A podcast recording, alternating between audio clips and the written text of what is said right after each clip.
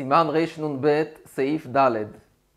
השולחן ערוך ממשיך לעסוק בעניין של גוי שעשה מלאכה בכלים של ישראל, ובסעיף ד' מוסיף השולחן ערוך שמותר לישראל להשתמש באותם כלים שהגוי עשה עבורו בשבת, מותר לישראל להשתמש באותם כלים גם בשבת עצמה, גם באותה שבת.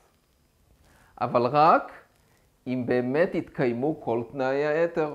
מהם תנאי היתר? תנאי היתר מבוארים בשולחנו וכלעיל בסעיף ב', שם למדנו שיהודי יכול לתת את הכלים שלו או את הבגדים שלו לגוי, כדי שהגוי יכבס לו את הבגדים או יתקן לו את הכלים, גם אם הוא נותן לו את אותם כלים או את אותם בגדים בערב שבת סמוך לשבת קודש.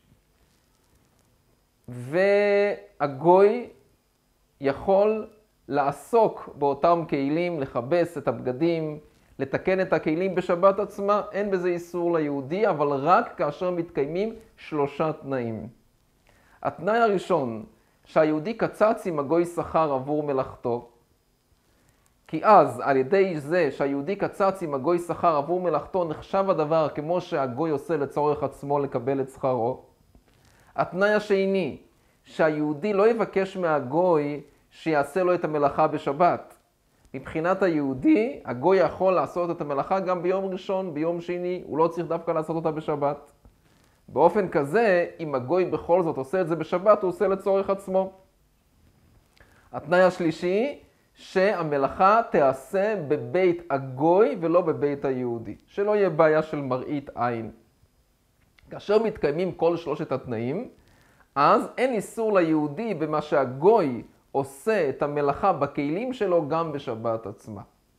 ובסעיף ד' נלמד ששיטת השולחון אורוך שמותר ליהודי להשתמש במה שהגוי עשה גם בשבת עצמה.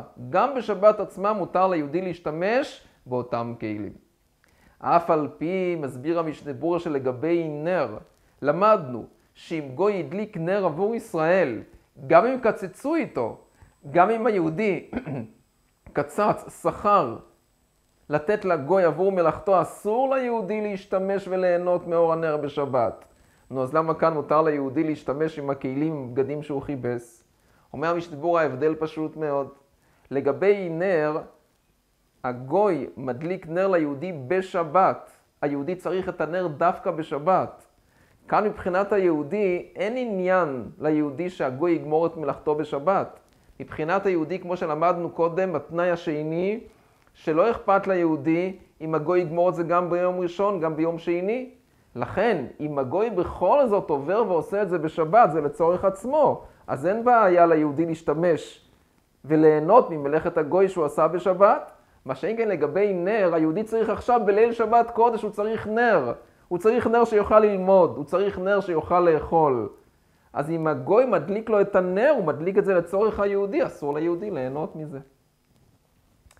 אמנם, כך שיטת השולחן ערוך, שמותר ליהנות אפילו בשבת עצמה, אבל הרמב"ם מביא שיש חולקים. יש חולקים ואוסרים ליהודי ליהנות מאותה מלאכה בשבת עצמה, כיוון שסוף סוף המלאכה נעשית על ידי גוי לצורך היהודי, אלא מה? צריך להמתין עד מוצאי שבת, ובכדי שיעשו, ואז יהיה מותר לו להשתמש. נקרא בפנים, ואחר כך נעבור לחלקו השני של הסעיף.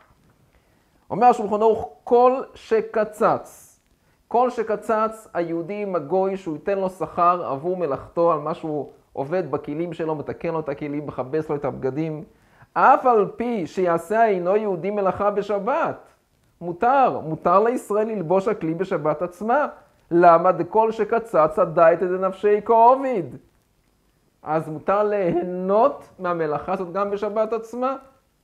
כי מה שהגוי עשה בשבת, הוא עשה את זה לצורך הגוי, לא לצורך היהודי.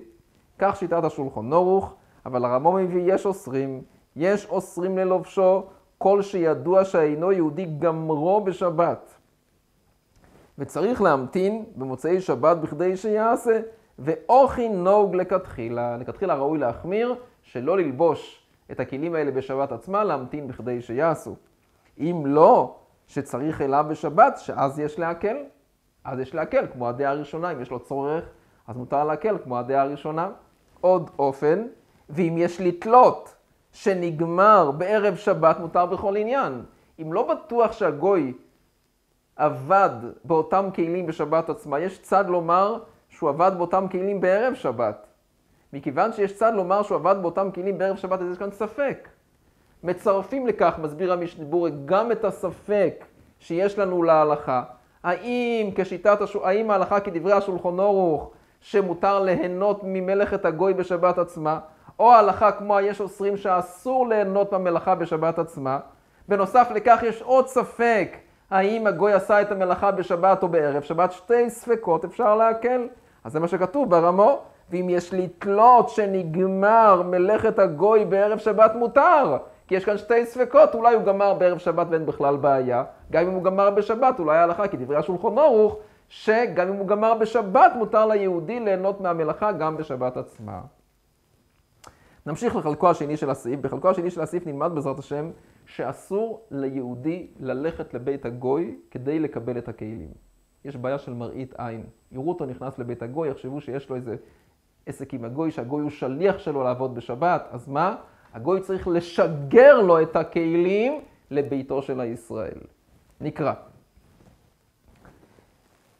ודווקא, מתי מותר? דווקא אם שיגר לו אינו יהודי את הכלים לביתו של הישראל. אבל אסור ליהודי לקח כלים מבית האומן בשבת ויום טוב. למה? כי יש בעיה של מראית עין. וכל זה דווקא בכלים שעשה לישראל. אבל אינו יהודי שעושה מנעלים על המקח. אינו יהודי שעושה נעליים כדי למכור. מותר לישראל להיכנס לחנות שלו ולקחת ממנו מנעלים. כיוון שהוא עושה כדי למכור, זה ידוע לכולם. לא, לא יחשדו שיש כאן איזושהי, שהגוי עוסק בשליחות הישראל. מותר לישראל המכירו לילך וליקח ממנו בשבת ולנועלם, ובלבד שלא יקצוץ עמו דמי המקח. המשתבור מביא שיש כאלה שחולקים וסוברים שגם באומן אסור. אלא אם כן בחנווני. וגם בחנווני יש כאלה שמפקפקים. אבל שעת השולחון אור, שאם הוא עושה לעצמו, הדין הוא מותר, אם הוא עושה על המקח, הדין הוא שמותר. אין בזה בעיה של מראית עין.